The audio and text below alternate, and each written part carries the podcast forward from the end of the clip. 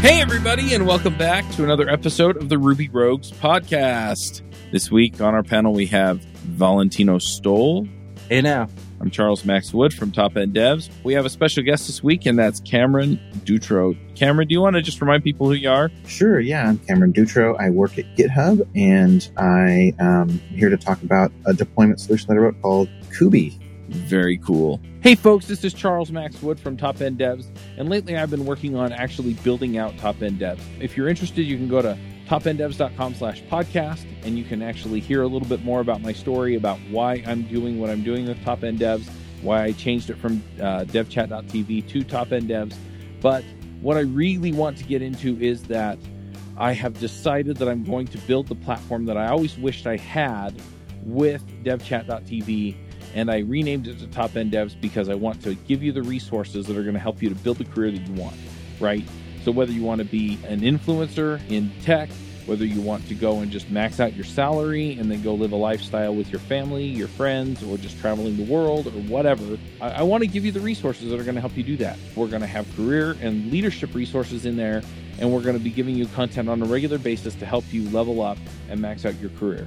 So go check it out at topenddevs.com. If you sign up before my birthday, that's December 14th. If you sign up before my birthday, you can get 50% off the lifetime of your subscription.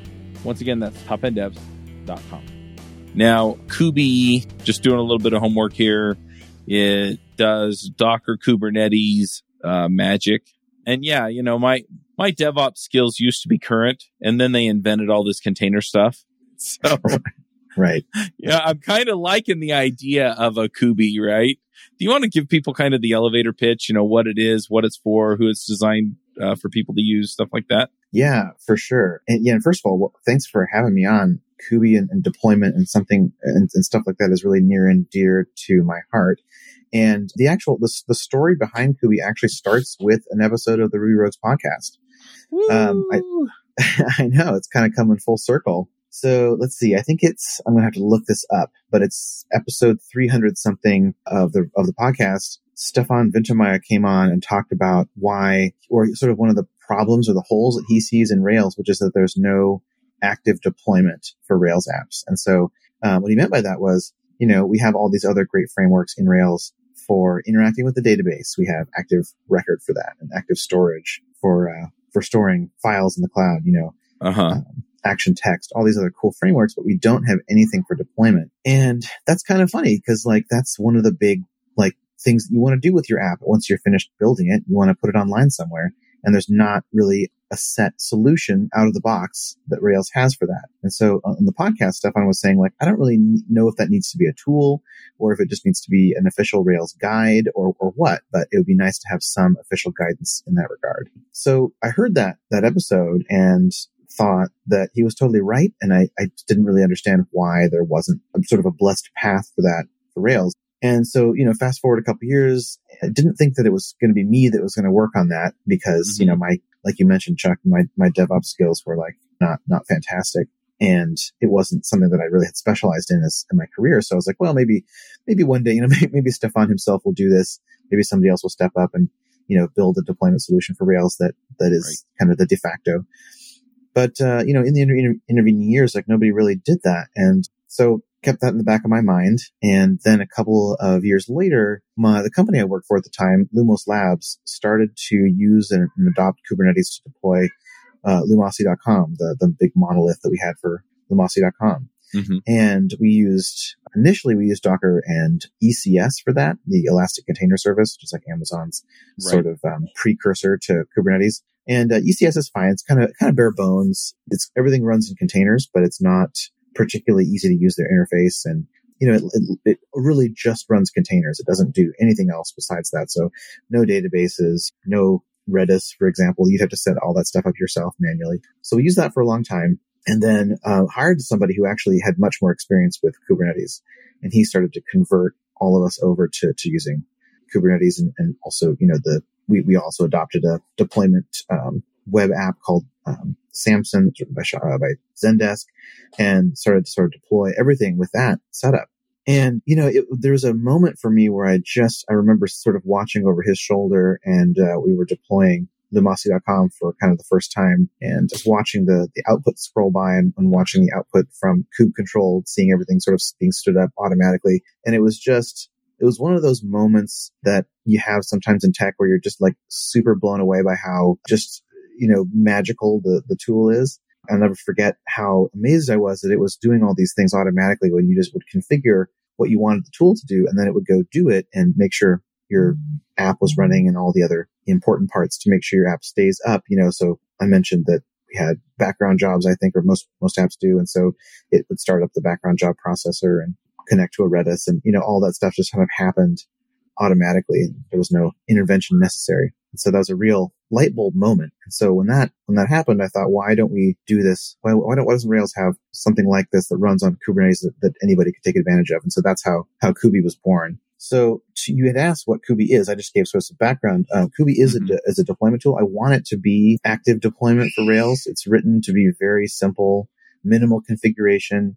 I think the, the tagline for a long time was, you know, d- deploy your app with almost, you know, use Kubernetes with almost no configuration because Kubernetes is kind of known for being very config heavy mm-hmm. and Kubi is very config light. It makes a lot of intelligent default choices for you like you might expect as a Rails dev. So um, there's a single config file. You can put your, your config in there, and all your config really is is just a couple of credentials. So you know, I want to deploy to DigitalOcean or Linode or e, uh, AKS, Azure's Kubernetes offering. Any of those, we have plugin providers for those things. So you configure those, you tell it where you want to push your Docker image, and then you run a few commands, and next thing you know, your app is online and being served and can serve traffic. So, so yeah, that's that's Kubi in a nutshell. Nice. Yeah. I mean, this is the thing that's kind of hung me up is that so I like running my app in a Docker container locally. I mean, it's really convenient because I don't have to go and like sandbox crap or use a gem set for RVM or anything like that, right? I just, hey, install the stuff I need. Okay, done, right? Oh, I need a different version of Ruby now. Okay, redeploy this sucker on the other image, right? It's mm-hmm. really convenient locally. But then I started looking at Kubernetes, right? Because I've been hosting on DigitalOcean forever. And I was thinking, okay, well, now I've got top end devs. I'm also incident- incidentally using the same code base for uh, podcast playbook. Right. And so it's got an admin system that I've put on a separate server from the main site that hosts all the courses and stuff for people. And then I've got some other stuff going on with like Redis and PostgreSQL and things like that and I'm using kind of their cloud database hosting for that. Mm-hmm. But, you know, eventually I'm going to have to scale it, or at least I'm hoping eventually I'll have to scale it, right? And so then I'm right. going to need a load balancer and I'm going to need more than one server running this stuff. And so I was thinking, oh, cool. I'll just, you know, I'll figure out Kubernetes and try and, and use it. And the, the learning curve was so overwhelming that I was just like, you know, maybe I'll just stick this on VPSs for right now. Yeah. And then hopefully when I have that problem, I'll also have budget to hire somebody who really can do this for me. and so yeah. that, that's where this appeals to me, right? Is it's like, okay, well, now I can put this on Docker containers. I can use some kind of Docker contain or container registry and then hopefully I can I can do this on my own and be my own IT guy for a little longer before I have to hire somebody to manage all this stuff. And I'm assuming too at some scale you're going to want somebody that just does all the monitoring and management stuff. For now it's just me. Yeah. Yeah, right. Well no, I mean that's really I think an important or like, you know, point to make that web development and building websites, putting them online can be a very specialized job, right? Like you talk about hiring, an, you know, an ops person.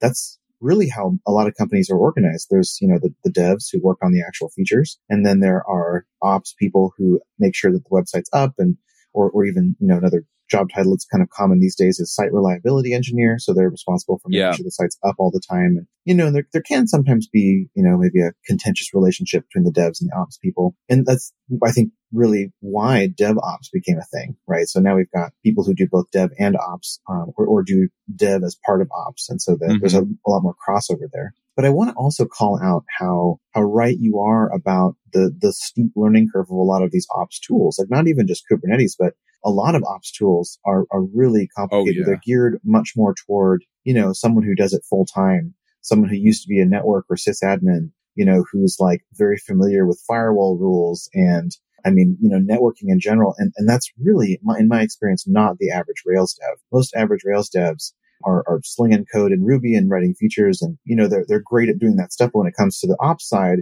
oh, there's a lot less confidence they have there that, that what they're doing is the right thing. And a lot of times, you know, they, they open up security holes. They don't mean to because they don't understand the tooling. And so what I started to realize is that, that most devs would rather not have to care about ops at all. They want to care about it exactly 0% of the time. And there are great tools out there. I mean, you have the, the opportunity as a, as a dev to use a bunch of different deployment solutions. It's not like the Rails world or, or even the web development world is really lacking tools in this regard. Like you can really get as, as deep or as shallow as you want. You could use Heroku, which is a phenomenal hosting platform. Um, yeah. Maybe not in the recent couple of years, but uh, or recent couple of months, but, uh, but certainly one of the most popular ones for Rails devs. It's so easy. Just git push. And next thing you know, your app's online. They do all of the networking and database management for you. Phenomenal. Absolutely phenomenal. And you can, you can use Elastic Beanstalk. You could use Render. Uh, there's so mm-hmm. many options. And, but I think that there's, there's also a lot to be said for managing some of this on your own. Because uh, you know I come from the world of of Capistrano and you know copying PHP files up to an FTP server.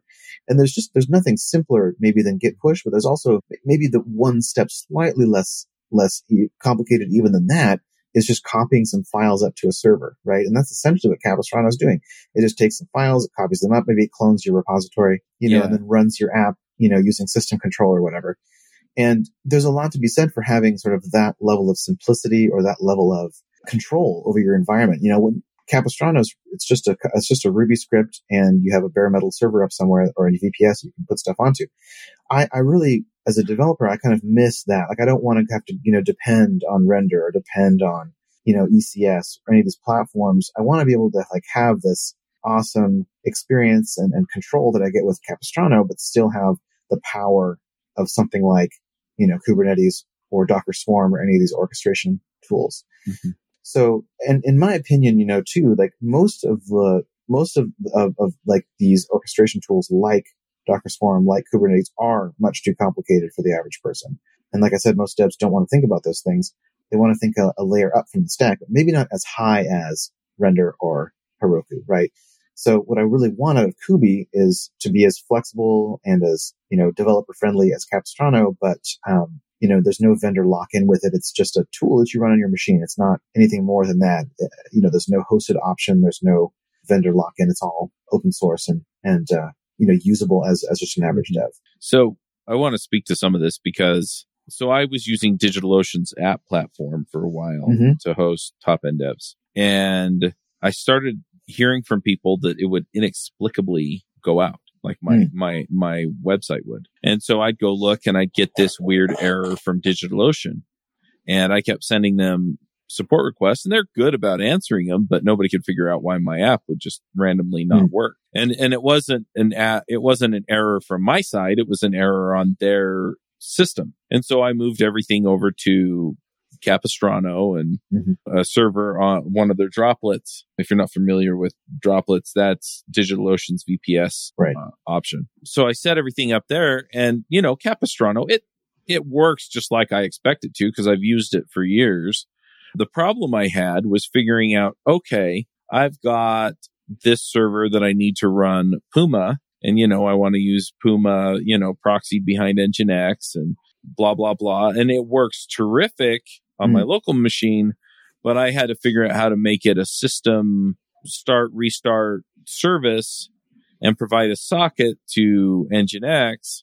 And there wasn't good documentation out there for how to put that configuration file onto the server mm. so that Puma would actually just start up on its own. And then when I wanted to restart it, I could just tell the system control system to restart the Puma service. Mm-hmm. And it, I, I think I still have a bruise on my head from like three, four, five weeks ago when I did this because I banged my head against the wall for like three days straight trying to get it up. And then once I had it up, then it was like, well, flip, I'm copying this file over to the any other server I have to set up for podcast playbook. And then the other issue I ran into was that I had to do the same thing for Sidekiq and it wasn't identical, right? It wasn't identical to setting up the Puma service. And so I had to go in there and fiddle with it until I set it up. And even now, I still don't know if it's running optimally. I just know mm-hmm. that it works. And so we talk about Capistrano being sim- kind of a level simpler or a level more complicated than uh, git push. And that's true after you have the server set up. And yeah. all of the, okay. And I also need it to do all of the Rails stuff. And so I need all the dependencies there. And okay, I added a new dependency. And so now I have to go onto the server and install the C library that it relies on. And so I had to jump through all those hoops. Yeah. Now when I need to deploy, I just cap production deploy, right? And it just yeah. goes. And even if I add a new gem, 99% of the gems I'm using are straight up Ruby. And so there's no dependency that I'm missing. Mm-hmm. But yeah, it was a giant hassle to set it up. And so that's the other thing is, is if there was some kind of, I mean, cause the containers just work. I just pull down a Ruby container that's designed to run Rails and I'm basically done. Right. And so that, that's the appeal that it has for me is, yeah, I like the containers. I like the simplicity, but it's, it's a headache. And I'd like to be yeah. able to set up triggers so that, yeah, when I do a git push, it goes, Oh, do you want to deploy this? And I say yes. And then it just deploys it. Or I don't push to the production branch until I'm ready to deploy or something like that because the DigitalOcean app platform actually worked that way. I'd push to mm. the production branch and then it would automatically pull it down and deploy it. Absolutely. Yeah. I, I think a lot of what you're describing is the pain that I also have gone through with, with Capistrano. Um, like specifically the problem where, so I gave a RailsConf talk about, about Kubi and, and mentioned and like some, made it online to YouTube a couple weeks ago. And one of the comments under the video was somebody saying, yeah, Capistrano is great but it will fail the first 19 times you try to run it mm-hmm. because you haven't gotten everything figured out yet. Yeah. And that's absolutely right. Like there's, once you've got it figured out, it's great. It's smooth sailing. It works really well. But, you know, getting to that point, and I feel like I had to do that every single time I made a new app. I had to go deploy it somewhere and like some weird thing was wrong, you know, like yep. the version of CentOS or whatever that I was using you know, didn't support installing the, the GCC compiler version that I needed. In fact, that's actually something that happened to us at Lumos. We had this old cron server that used to, it was all provisioned with Chef, I think. And there were some scripts on there that were supposed to run every day that would handle like our billing reconciliation. And I loved uh, Chef until I didn't anymore. Yeah. Well, and, and Chef is, Chef is great. It's just like, you know, Chef suffers from the same problems that it you suffer from with Capistrano, right? Like it needs to go into a server and install things. But if the environment isn't exactly what it expects, it'll just blow up. Yep. Right. So what, uh, what happened to us, we had this old app cron server that nobody wanted to move or migrate or touch because it was, it handled all our billing reconciliation. And so one day, one of our, we had this bug, like we had fortunately some monitoring on there and that server, the billing stuff started to fail. And we were like, that's weird. What happened? And it turns out that one of our engineers had upgraded the Rails app to Ruby 2.6 which introduced the new safe navigation operator. And so that code is the same code that was used on the app cron servers. So everything worked fine in production because we upgraded the production servers to 2.6, but nobody thought to upgrade the app cron server to 2.6. And so when the billing reconciliation code ran, there was a safe navigation in that code that stopped working. It was literally a syntax error on Ruby 2.5, which is what this old server was running. Mm-hmm. And so we were like, oh, dang it. Okay, I guess we got to go in and upgrade the server. So we went in to upgrade the server, but we couldn't install 2.6 because it depended, like the, the GCC that was on that system was too old. And so we were like, okay, let's upgrade GCC. There was no package available for that CentOS version. So we're like, okay, well, let's install it manually. And that also failed for some reason. So we're stuck with this yak shave where we, like, yeah. we couldn't upgrade CentOS because upgrading CentOS would mean that we'd have to go and reprovision the AMI or the, the Amazon instance for this, which is the whole point of we didn't want to do that in the first place because it was. This is why I don't use passenger over. anymore, right? Because the same thing. You have to go to deploy pat, Nginx by hand to make passenger happy. To yep. yeah. right. You you just get stuck in this totally hellish cycle of like yeah. not being able to do anything because you want to upgrade all of these things that depend on each yep. other, right? So that's a lot of the pain that Docker solved, right? It was like you oh, know, you don't need to worry about what the operating system has installed. You just put everything you need into this image and then that can be you know, run anywhere. Well, the other thing is, is that the build artifact that you create with Docker, like I, you know, I have Docker installed on my Mac, but if anybody else has Docker, right, with the, with anywhere close to the same capabilities, and I tend to keep mine updated, so it'll run on the latest version of Docker, Docker mm-hmm. desktop. They have, they have a working artifact, right? I don't yeah. have to go tell them, go install all this crap on your computer. exactly. Know? Exactly. Right. Like whenever I get a new Mac and I'm trying to install like Nokogiri, I always have to go through the hell of trying to figure Mhm. out libxSLT and this other. and Yeah. Unfortunately, it's just a lot of brew installs. What are those Most- flags? Yeah. Right. What are the flags? Exactly. Like what are the flags? Like SQLite sometimes has problems, but in if you just use that pre-built like you know Rails or I think it's a Ruby Docker image, Yeah. it has all of that stuff installed. So literally like gem install Nokogiri like just works. Like you don't have to ever like mess around with that stuff anymore. So Yep. yeah, that's the, the other one that gets me is the Postgres app. Mhm. And then it's, oh, what, what's the magic path to, yeah, to get the Yeah. PG gem to play nicely with it? Uh, Anyway. yeah, exactly. And then I don't have the Right. right version of Postgres installed in it. So now I got, yeah. Yeah, it's such a massive pain, and that that's like how like a lot of the I don't know a lot of the friction that I used to encounter with real with Rails development. Like even like trying to get a new like junior person set up with a Rails app. I mean, I worked at Twitter back when Twitter was still using Ruby, and like every time somebody would come onto the team, we would have to spend like three hours getting their laptop Mhm. set up because there were so many Yep. obnoxious compile errors and whatnot. You know, so yeah, I'm glad I'm glad that a lot of the problems that that, that used to happen there have been solved by Docker. Yeah. One, one question that I have, I'm sorry, Valentino. I feel like I'm just hogging the mic. Um, I get to it. I have lists going here. okay. so, so one thing that I'm curious about though is like I'm using Docker Compose on my machine, and I know that there are sort of client side versions of Kubernetes that you can run on your Mm. Mac or whatever. So would this work there too? So I can test out the whole, the whole ball of wax or Yeah, for sure. So let me I, let me step back real fast and just make sure that I've said this so that it's it's sort of loaded into our to our brains here. Kubernetes works with Im- Docker images, not not necessarily Docker images, but images built with Docker or a Docker adjacent tool. There's lots of okay. other tools that also Mhm. build images, and so that's what Kubernetes does. It takes an image and then will run it for you and make sure the networking is connect. Like you know, if you want to connect to a MySQL running in the same cluster, you can do that because the networking is all set up for you. So that's what those two tools are doing. Um, and that's what also what Kubi does. It'll build an image out of your Rails app and install all the right packages and whatnot. And then we'll, we'll push that to a registry, Docker registry, where you push all of your images. And then it'll run, you know, when you start your app and deploy it, the Kubernetes cluster will pull down those images and run them. So, okay. So I think we're on the same page there. Hi, this is Charles Max Wood from Top End Devs, and lately I've been coaching some people on starting some podcasts and in some cases just taking their career to the next level. You know, whether you're beginner going to intermediate, intermediate going to advanced, whether you're trying to get noticed in the community or go freelance, I've been helping these folks figure out how to get in front of people, how to build relationships and how to build their careers and max out and, and just go to the next level. So if you're interested in talking to me and having me help you go to the next level, go to topenddevs.com slash coaching. I will give you a one hour free session where we can figure out what you're trying to do, where you're trying to go, and figure out what the next steps are. And then from there, we can figure out how to get you to the place you want to go. So once again, that's topenddevs.com slash coaching.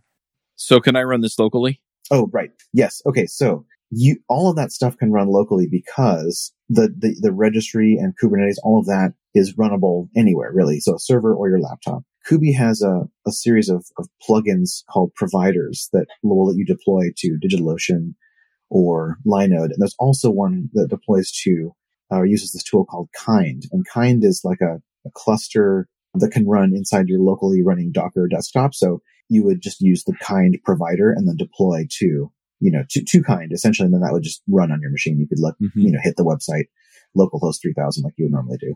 I mean, it all sounds great to me. I'm glad to hear that. I mean, I gotta jump in here. I mean, I'm torn. Yeah. And from a certain point in a Ruby app or Rails app, I could totally see the allure of Kubernetes and Docker and and all that. My my problem is more of like the infra- the low to middle tier apps, right? Like that need to change and don't need structure overhead.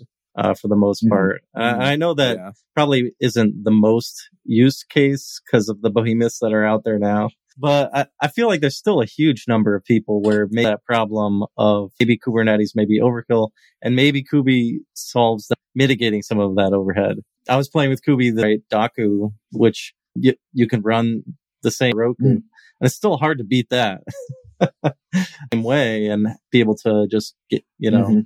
get push Dokku the same Yeah. way you would Mhm. but you know, ha- having run a Docker server before this morning and it was, it worked really well. I was able to deploy to Linode. You know, it was great, but it's still, Yeah. like you mentioned, Heroku, Yeah, you know, Git totally. Heroku. There's an open source version of that where like upgrading is t- terribly painful. Mhm. So I definitely see the alert of having something more manageable in Kubernetes to make that transition easier, right? Like how, how does the upgrade process work for Kubernetes? so you have actually hit on like the most difficult part of, of Kubernetes.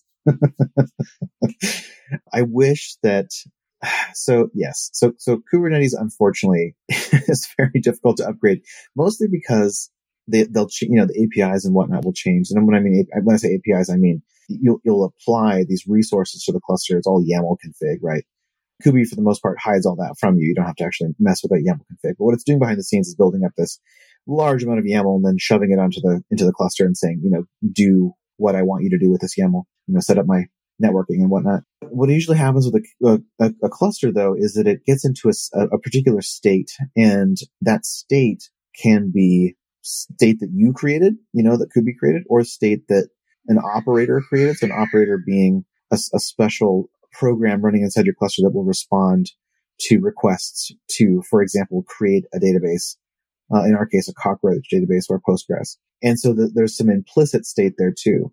And when it comes to upgrading the cluster, sometimes those upgrades work flawlessly because they try not to break anything between the next from the previous minor version to the next one. However, in my experience, you know, there have been some pretty rough upgrades. So 119 to 120 was pretty rough because they, they move the ingress controller or the ingress API to a different namespace. And so Linode, for example, will automatically upgrade. Like if you- they'll give you an, an email, they'll say, Hey, we are no longer, we're going to deprecate support for this previous version that you're currently using. You need to go in and upgrade. And if you don't, we'll like force upgrade your cluster at this particular date, which is not great. And, you know, it can be kind of scary. They, I think they have to do that because if they don't, they'll end up, you know, supporting these super old versions of all this stuff. But the, and those upgrades, I mean, this just happened to my, my dad's construction company website. They, they force upgraded his to the latest version and it just, the whole thing went down. You know, like it was just not, I got this email from the uptime robot and it was like, your, your site's down because they force upgraded you. So that story in, in Kubernetes is not very good right now. And correspondingly, that story is totally non-existent in Kubi. And I, that's one of the things that I really would like to have a better answer for. And we don't currently have a good answer for it. What most people do in the, in the Kubernetes world, even without Kubi, is they'll create a new cluster, migrate everything to it sort of manually, and then deploy to that, you know, from then on. And they'll just go delete the old cluster. You know, like that's really not viable most of the time. Um, so, you know, like the, and Kubernetes is, is pretty mature, but it's also, you know, there are some aspects of it like this that are pretty amateur, not amateur, but what's the word? Pretty immature, I suppose. So, so yeah, that's why it's so funny you asked it as the first question because it's like, that's not a great, not a great experience, not a great story right now. And I would love it to be better. I, I, I hope that we'll be able to come up with something.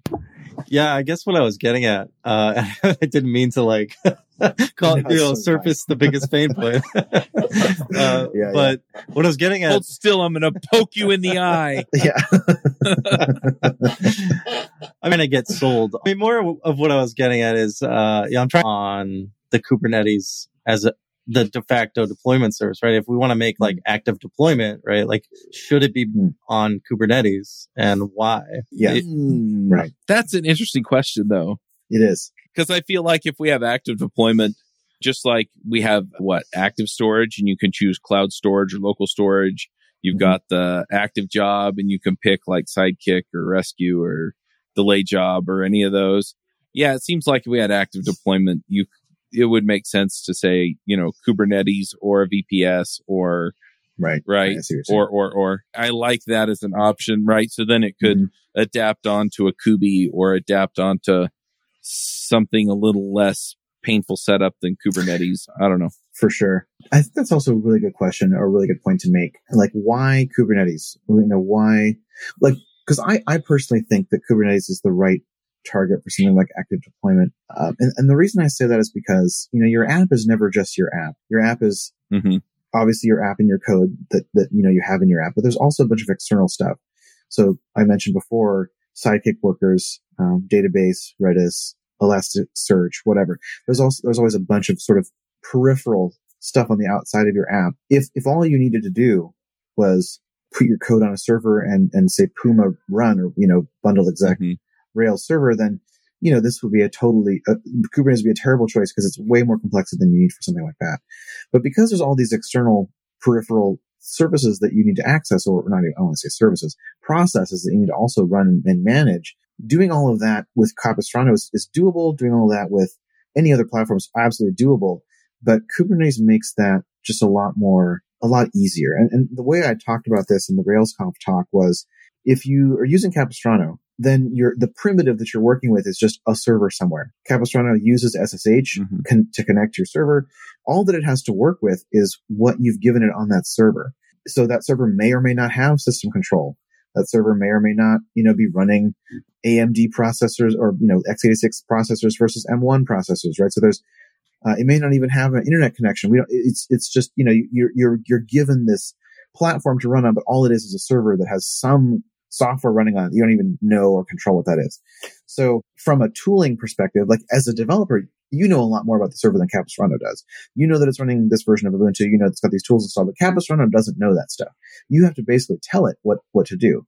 And it can kind of, it can kind of rely on certain tools existing. Like there has to be an SSH daemon running, of course. Mm-hmm. But, you know, that's about all that it knows about your server. So from a, like a Capistrano author's perspective, all that they can really do is let you run commands and you have to sort of specify what those commands are to a large degree. When it comes to Kubernetes, however, you have a much larger, much richer API that you can write code against. You can guarantee, you can, for example, be totally confident that your server or that your platform can run Docker images. You can be totally confident that the networking between pods and pods, by the way, are just running containers. You can be sure that that's something that will just work, right? You don't have to go and configure that stuff. Well, you have to configure, but you can, you can get, you guarantee that it's there and that you can use it. So you have a much larger surface area of APIs to, to contact, to access and to, to do stuff with. Obviously, there are other tools that will do this, other platforms that will do this as well, but most of them are proprietary, right? So you could use Render, but Render's proprietary system, you know, would mean that you'd have to code specifically to Render's APIs. Kubernetes is running, you know, is, is, is, an open source project. A lot of these providers, these, these hosting providers like DigitalOcean will let you stand a Kubernetes cluster up. And that cluster is going to look exactly like a cluster that Linode would give you. So it makes it a much better target than just a bare metal server because of the richness and because it's going to be the same pretty much everywhere that, that something like active deployment could target. Because, because it's so rich, that means that Kuby can, for example, stand up a database for you. It can stand up a series of, uh, it can stand up a Redis for you and it can, you know, use a, a plugin to stand up another pod, set of pods that will be your Sidekiq workers. So th- without having to do really much of anything besides like as a, as a person who is going to be using Kuby, go to a provider like DigitalOcean and say, get me a cluster, get that cluster's ID, paste it into your config, and then you're off to the races. Like there's no additional messing around that you have to do, right? And we are able to do that because it's targeting Kubernetes and because Kubernetes is such a rich platform and rich API. So let's say that Kuby starts to become the de facto standard, right? And people are like building on top of this. Like, do you foresee like kind of Rails triggers into that process where say like, you know, the typical Sidekiq installation is, you know, gem install sidekiq and then have some configuration somewhere that says where Redis is. I mean, is, is Kuby right. set up to be able to like just say, okay, I want Sidekiq and it will automatically do that for your Rails app? Or where does that divide lay now? Yeah, that's a great question. So Kuby supports a plug-in architecture. So that's how the providers work, like DigitalOcean, Linode. They're, they're just gems that you would add to your gem file and you require those at the top of your, your Kuby config. And then in your config, you can say provider DigitalOcean, provider Linode. By the same token, you can also install like the Kuby Sidekiq gem, require that, and then add plugin Sidekiq. And there's some config that you need to add, but that's documented in the gem, the gem's readme. So, you know, your, your config initializers, sidekiq.rb, there's a, a, a, basically a block of code that you can just copy paste, uh, from the documentation. And that will then, uh, when your app starts and starts to, you know, shove jobs into, into your, your queue, it'll, it'll just communicate directly with Redis automatically. And there's, there's no additional configuration besides that that you need to do. So, so yes, there is, to answer your question, yes, there is a paved path specifically for Sidekiq, and there could be. I mean, you can imagine how much how how far you could take that, right? You could have a a paved path for Elasticsearch and for everything else if you wanted to also. Yeah, that's cool. I mean, one of my biggest gripes currently is I experiment a ton. And I imagine like lots of people that, mm. you know, are, are, working with Rails are experimenting a ton because there's so much new that changes and so much new to explore as you like start diving in more. You know, how, how easy is it to say, like, let's say I have like a Linode machine or just as many apps as I want to it. Is, is Kuby set mm. up for that kind of setup? or is it more of geared toward mm. a multi-node setup? Yeah, interesting. So I think there might be two questions there. So like if you have some, a bare metal server there. Yeah, that's the like, idea. Like what you would normally deploy with Capistrano too. Is that the idea? Yeah, right. So, so because Kuby requires you to have a Kubernetes cluster, you would need to be running a cluster on that node. But there are like kind or kubeadm. There are ways to, to do that on a bare metal server. There would have to be, you have to do some work on your own to, to get that to work, but uh, it's definitely possible. And then the other thing too that, that, uh, Kubernetes offers is namespacing. So, you know, when you deploy an app using Kuby, it will create a namespace for it and all of the the pods, so the, the app and the Sidekiq workers and all that are deployed into that namespace. And you could then, you know, deploy another app into that same cluster, which would just choose a different namespace. And so they'd be isolated from each other in that regard. Was, so yeah, you could deploy as many apps as you wanted to to it. Yeah. Because what I'm looking at, and so that this is interesting, right? I mentioned that I'm running the same code base for both top end devs and podcast playbook, right? Mm-hmm. And so when I deploy, I do cap production deploy and it deploys it to top end devs. It does not deploy it to podcast playbook. And the right. reason is, is because top end devs is getting more usage and I want to test bed the stuff before I push it to the other system. And so I'm imagining, yeah, that I might, or the other thing is, is it's a platform that I also imagine other people may want to use at some point. And so right. I'm liking the idea that hey, you know, when I'm ready to have it deploy globally, right, it just deploys to all of the namespaces. But at the same right, time, absolutely. if I wanted to go to just one app as kind of the, the test bed, then I can do that. And it, it's simple enough to do instead of having to have a podcast playbook environment config for the deploy and a mm-hmm. production deploy file for the config, right? Yeah, for sure. So yeah, I mean, you could always do like the multi-tenant concept, I guess. But the other solution, like you mentioned, is just to deploy to, to like different clusters. Um, Multi-tenant absolutely... is such a mess. I've never seen it done where people don't spend years trying to fix it. Yeah, for sure. It's, it's nice. And, and, you know, especially if you want to like truly like isolate the data from, yeah, you know, between, between customers than having a, another instance. Which is, I definitely like do. Yeah. Yeah, for sure. Yeah. So like Kuby actually supports um, different environments. And so what you could do is potentially like have, you know, a bunch of environments configured that, uh, that you could deploy to individually. Is there a way of sharing sort of global config or global information? This goes back to mm-hmm. Valentino mentioning like, you have to tell it where the Redis server is. You have to tell it where the Postgres right. server is and stuff like that, right? So I stick that right. in, in environment variables, but then I send the same environment variable to all of the things, right? So they can right. all talk to the things. So yes. is, is there some kind of secrets management that goes into Kubernetes like that? There's, well, so, so first of all, you can, you can specify that like shared configuration. So if you have a bunch of environments in your Kuby mm-hmm. config, you can have a shared, like it's just a Lambda, essentially like it's instance exec right. into each environment, um, cause it's a okay. DSL. So you can, you can have shared config. Um, in terms of secrets, yeah, Kubernetes does have like probably the worst secret management. It's, and, and this, I say this with potentially love in my voice here, but it's, um, what, what, like, there's a, a specific, like, object type in the, the K8s API called secret. But all that it does is take your secrets and like base 64 encode them. So like they're not oh, I feel really better now. at all. Right. I know. so, you know, the only, like if you have access to the cluster, then all you need to do is copy that string and like run base64 decode and you can see the secret. Right. There are certain providers will, pro- will like hook into that. Yeah. So like AWS, for example, has their KMS service, their key management service, and you can tell it to automatically encrypt your secrets. Like when they go into the Kubernetes API, it'll just automatically go and encrypt those for you. Um, and the same thing is, is true, I'm sure, of other platforms. Kuby itself, like, doesn't do any additional encryption. I guess we could add that feature, but it doesn't do any additional encryption currently. It will, one thing that is kind of nice though is as opposed to like, it won't, like Kubernetes will, or Kuby rather, will not turn your credentials into secrets. it keeps your credential, like, you know, your, your credential, your cryptic credential store in Rails. It uses that to, like, it encourages you to store all, all your credentials in there. And those are encrypted, Right. you know, using a much better algorithm than base64. And so as opposed to like turning that into a secret, which would then get base64 encoded, it instead just, you know, you copy that file up with your app like you, you know, like you would normally do with Right. Capistrano or anything else.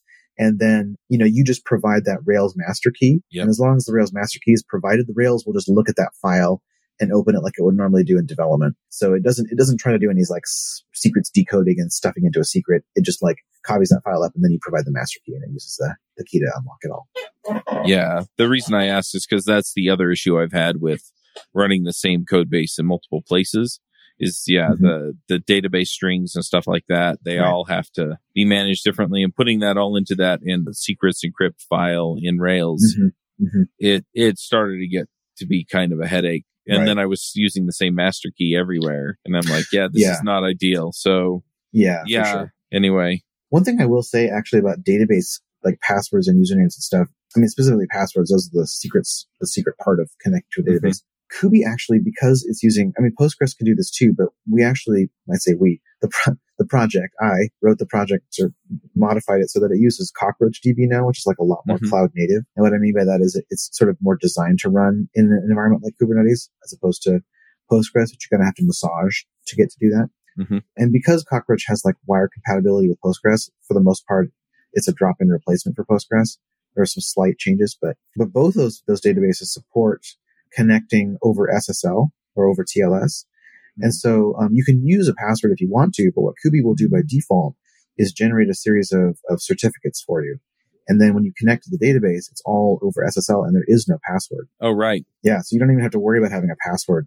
If you're, if, if Kuby manages your database, it just automatically will connect and, and work via SSL or via TLS certificates. That makes sense. So you just tell Cockroach, hey, these certificates are okay. Right. Exactly. Yeah. Like the cockroach server has the private key, but hmm the like Rails app only has the public key, for example, and it will encrypt that, send it to the server and the server decrypts it and runs the query and returns it. Cool. Yeah. I've got a couple follow up questions. I was going to say, I was going to let Valentino get a few more in here. so two other things, just kind of looking at like, okay, putting Kuby in use, right? Like, I guess I have like kind of a three part question is like, what are some of the things that you've seen Kuby kind of solve for you, right? That maybe doing it a different way hasn't. Another is kind of building on that is like, how does like, let's say you have a completely separate team devoted to DevOps or whatever you want to call it. Yeah. Does the Kuby configuration kind of conflict with people running manual commands in Cube control or something like that? Mm. How is that Mhm. managed? And I guess the last one is related to your plugins, which are really cool. Uh, Are there third party plugins? How, how does that kind of system work? And are, are, do you have plans to like open that up to a more like Kuby.install kind of setup? Yeah. Yeah. Super good questions. So yeah, what does it solve is a, is a good way to, I guess, well, I, I wrote them all down here. So I'll start with that one. For me, so like, as far as I know, there's only two apps that are currently using Kuby right now. One is my dad's construction website. Shout out to masterbuilderconstruction.com. yeah, right. And, uh, and, you know, that, that actually started life as a PHP app and I converted to Rails because I needed a test bed to, it really exists only because I needed a test bed to like, you know, run Kuby stuff with. The other one is the storybook that cert, like, so I work on the design infrastructure team or design engineering team at GitHub. And we have, we work on Primer, this design system and uh, Primer view components specifically. And uh, those view components, there's a storybook, which is like this cool design tool that you can use to like preview your, your components and whatnot. So it uses a, it uses a Rails app to, to render the components and then it will show them, you know, in your UI. And so that's also deployed with Kuby into Azure uh, Kubernetes service. So there's two apps that use it.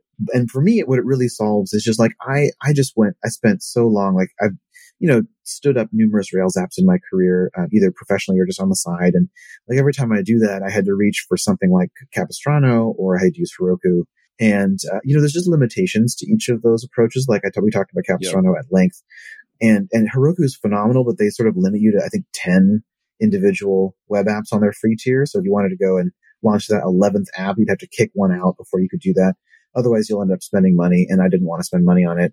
which is funny because like with Kubernetes, like, you know, there's no way to not spend money on that. So what I was looking for was a way to you know, deploy something that I had more control over, but that I wouldn't break the bank to, to stand up, you know, like Heroku can get really expensive. Oh, if, yeah. even if you just do a couple of really basic, like even if you want just a few more database rows, you know, because I think it limits you to 100,000 rows or something.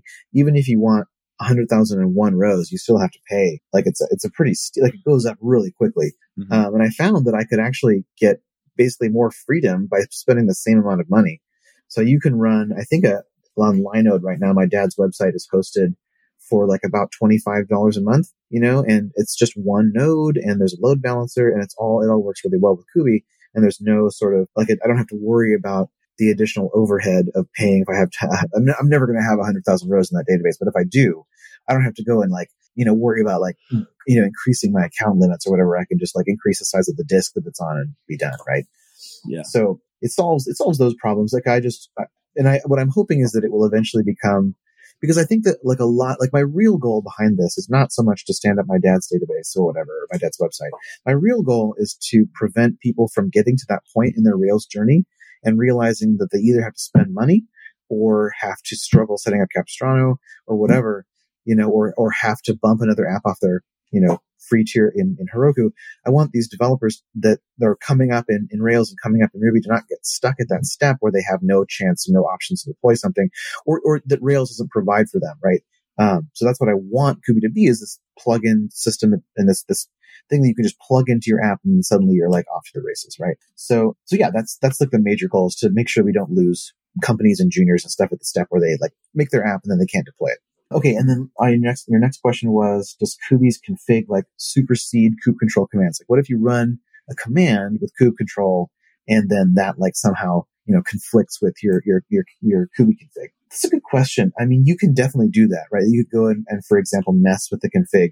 The nice thing about Kubernetes is that there's not like you you can go and mess with that config manually. You can go and apply, for example, a different YAML file or edit a resource directly in your in your you know your editor that you could that, that your kube control command could start up for you and then save it back and then mess things up.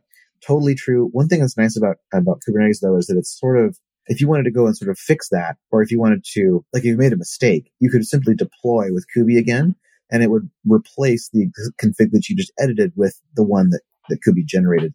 And so that would hopefully fix any of the problems that, that you, that you introduced by manually editing things. So there's, there's sort of, it, that's kind of a double-edged sword though, right? Cause you have like this, it's really just clobbering all the config that you already entered. If you wanted to persist that, if you wanted to make an, a change that would persist uh, on multiple deploys, you would need to make that change in the Kuby config. Right. And Kuby uses this other project called kubedsl to, to generate Kubernetes resources. And so you can, there's really no part of that deploy process that you can't monkey with if you want to. I had to do a lot of that actually for the, for the, the primer storybook. So yeah, so I, I would recommend that you not run, you know, random kube control commands that are making changes to your resources and instead go in and modify your Kuby config to, to tweak whatever you want so that it's a persistent change that you're making. Yeah, but that was the Um, same yeah. story with things like Chef and crap like that too. Is you know, it would generate your config files and then basically just stick them on the server, and it wouldn't even check to see if something was there before. Exactly. That's totally right. So, and it could really devastate things if you're not, like if it was making changes that, you know, you weren't expecting or that weren't codified somewhere, you could really get Yeah. into big trouble. Yeah, that's true. Okay. And then to answer your last question, um, third party plugins. So right now there's one third party plugin.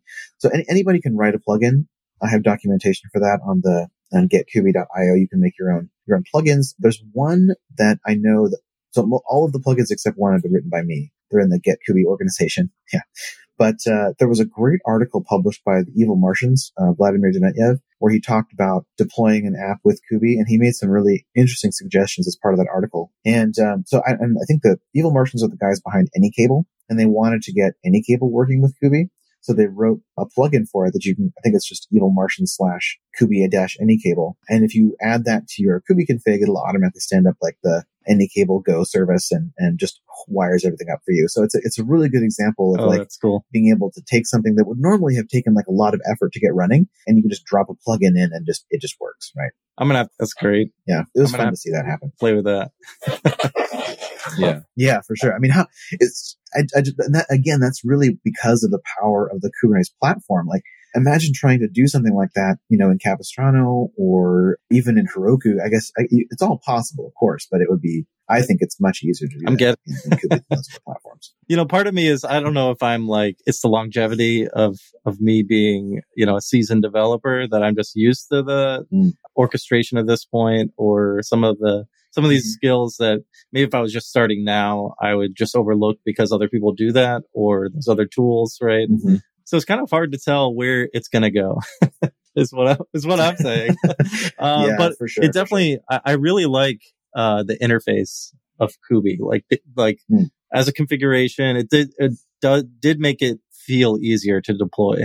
I will say, like, because I similarly have been down that Capistrano path where I have a bare metal Mm-hmm. server and I want to, you know, push it and something isn't there, right? That that it's expecting, and you have to Yeah. figure out what it is. Sure. that pain just sucks so much time away that if I could Yeah. just destroy a cluster and make a new one, which even though that's probably not the best thing, uh, it still would save me time, you know? Yeah, no, totally.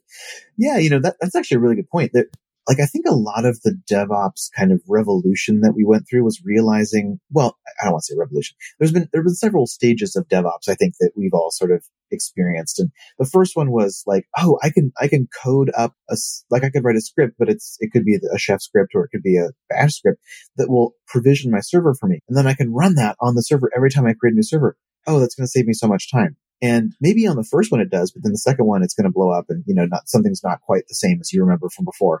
So that was sort of the first wave. Like we can, we can codify these rules into a script or a chef cookbook or whatever and apply them everywhere. And that was pretty great actually for a long time. What we, I think discovered though after that was that it's often a lot better to just have everything be ephemeral, like except your database, obviously. You don't want to lose your data. But like you talk about deleting a K8s cluster and bringing another one back up, you know, that often is just a much easier solution than like trying to debug the existing one, you know, and because it's so ephemeral, I could just delete it and make a new one and move on with my life. And you know, I, I even think of it too, like stuff that you come back to after years, right? Like I have all these old apps that I have up that I don't want to upgrade or anything because they're just, you know, they're so ancient. And, uh, but I was like curious, you know, about something that I had worked on and I wanted to, to try and get it up again, just see what was working and I couldn't. And I was just like, well, I just am not going to do this. Yeah. right? Like, but, Yep. but if I could just go and like, you know, create a new cluster and redeploy it pretty easily, I feel like that Yeah, could take totally. out a barrier. Uh, it's definitely a pain point of mine that I still have. Yeah, really good point. Like the, the bit rot that often like sets in on, on these older applications. Yeah, absolutely. And like Docker is the thing that really I think makes that easier. Kubernetes doesn't really you know, help you in that. I mean, it, it would because you could still launch it or deploy it or whatever, but the, the Docker image is really what like would save you from that problem. Yeah, but then I'd have to make Yep. a Docker image for those old apps. right. totally. Yeah. Good luck. Yeah, man. There's actually, I mean, Ruby, so the, the Ruby official Ruby Docker image has, I think, versions going all the way back to like 2.2, I want to say, maybe even 2.0. So, uh, you can go back pretty far in time with those images. Hey, folks, if you love this podcast and would like to support the show, or if you wish you could listen without the sponsorship messages, then you're in luck. We're setting up new premium podcast feeds where you can get all of the episodes released after Christmas 2020 without the ads. Signing up will help us pay for editing and production, and you can go sign up at devchat.tv slash premium. All right, well let's let's do some picks. I, I think we've pretty well uh, covered the topic. Yeah. Valentino, do you want to start us off with picks? Sure. I just came across this article from the the guy that's been working on all the improvements to IRB. Was it Stan Lo? He has this article on from bye bye byebug to Ruby debug. It's really cool. It outlines kind of all the pain points from byebug and kind of what's new and fresh in the new debugger uh, in Ruby. And uh, I just got it, it's really cool to see all the the new features that are coming out of there. And my other pick is uh, Keychron. I have this new keyboard. It's wireless and I haven't had any issues with it. It's mechanical and I, I don't get keyboards that often. So this was a, a huge, huge win for me. Nice. All right, I'm going to jump in. I usually do a game board pick or game board pick. I, I must be tired. A board game pick. The one I'm going to pick this time is card game. It's called Quiddler. This one's been around for a long, long time. So a lot of people may have played it. Effectively, what you do is you you have a hand of cards. You try and make words out of it. When you've put down all the cards in your hand, you know everybody else kind of gets a shot to put down what they've got. and then you tally up the points. You get bonus points for having the longest word or the most words, right? So you can put down two words. If you, anyway, uh, yeah, but that's that's pretty much the game. It ranks on Board Game Geek at a, at a 1.43, which means it's on the simpler side. I mean, I basically told you how to play it. So, you know, and you just play a number of hands starting at three cards and going up to however many cards. I like board games because I tend to win them, but yeah, it's, it's a good family game. And so, yeah, I'm to pick Quiddler. I'm trying to think what else I've got here for picks. I'm ramping things up on the meetup side. So keep an eye out if you go to topenddevs.com slash meetups, or if you scroll down, it should show you all of the events we have coming up. But yeah, definitely check that out. I'm also thinking about adding a function. We're using Riverside to, to, to kind of do the show live or to do the show among us.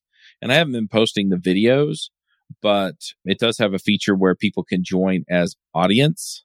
And so you could kind of see us talking. You could see my messy office. And so I'm thinking about putting all of the shows live recordings on there. So if people want to come in and participate in the chat that they can. But yeah, I'm really looking at that for events. Rails Remote Conf is coming up. CFP still open. I'm trying to think of what else I'm going to pick. Um, my wife and I started watching a new show, and so I'll pick that, and that'll be my last pick. Uh, it's called The Lost Symbol. It's based on Dan Brown's book. It's on Peacock. I remember back in the day, you'd say it's on channel five at 6 p.m. No, not anymore. It's on this streaming service. It's on Peacock. I think my wife picked up the Peacock Plus subscription when she wanted to watch Olympics. And then we held on to it because I wanted to watch Yellowstone. Now we're watching Lost Symbol. They've got a ton of stuff on there, just like all the rest of them. But yeah, this one's pretty good. It's based on the book.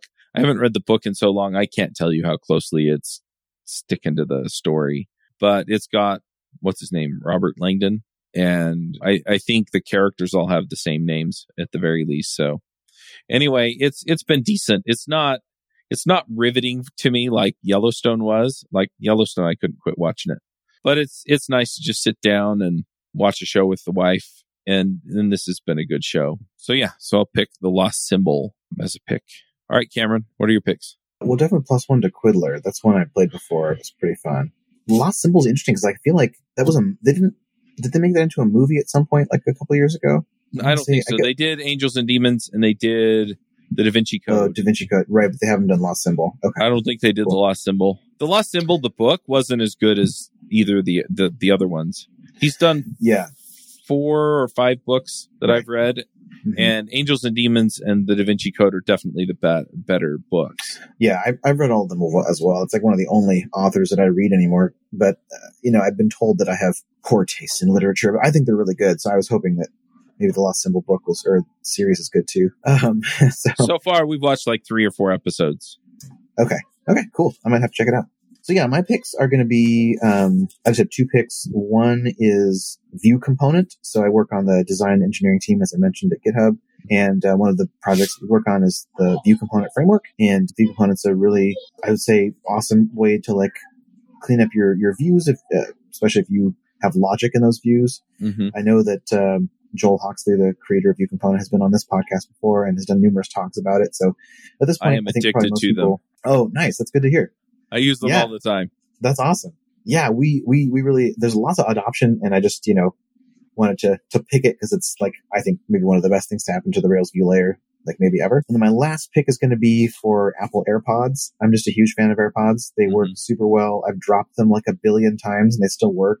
And they're a little expensive, but they're absolutely worth it, especially the Pro AirPods. So, you know, if you're looking for a pair of really, I would say pretty good quality, durable, works automatically with everything I have that's Apple based. Uh, you know, if you want something like that, then definitely give the AirPods a try. Yeah, I haven't tried the AirPod Pro. I always just gotten the older AirPods. In fact, mine died and I recently got new ones and I went and got specifically got the old version of them just because I like them okay, so much. Sure. But they, yeah, they stand up well. They yeah. pair with everything. And mm-hmm. it seems like I have to replace them every like three or four years. And so, I mean, they hold up really, really, really well. Yeah. Three or four years for headphones is pretty good, I think yeah. for, for like in ear headphones. Yeah. Yeah. So cool. Well, thanks, guys. It's been a real pleasure. Yeah. We'll wrap it up here. Till next time, folks. Max out. Bandwidth for this segment is provided by CacheFly, the world's fastest CDN. Deliver your content fast with CacheFly. Visit C A C H E F L Y dot com to learn more.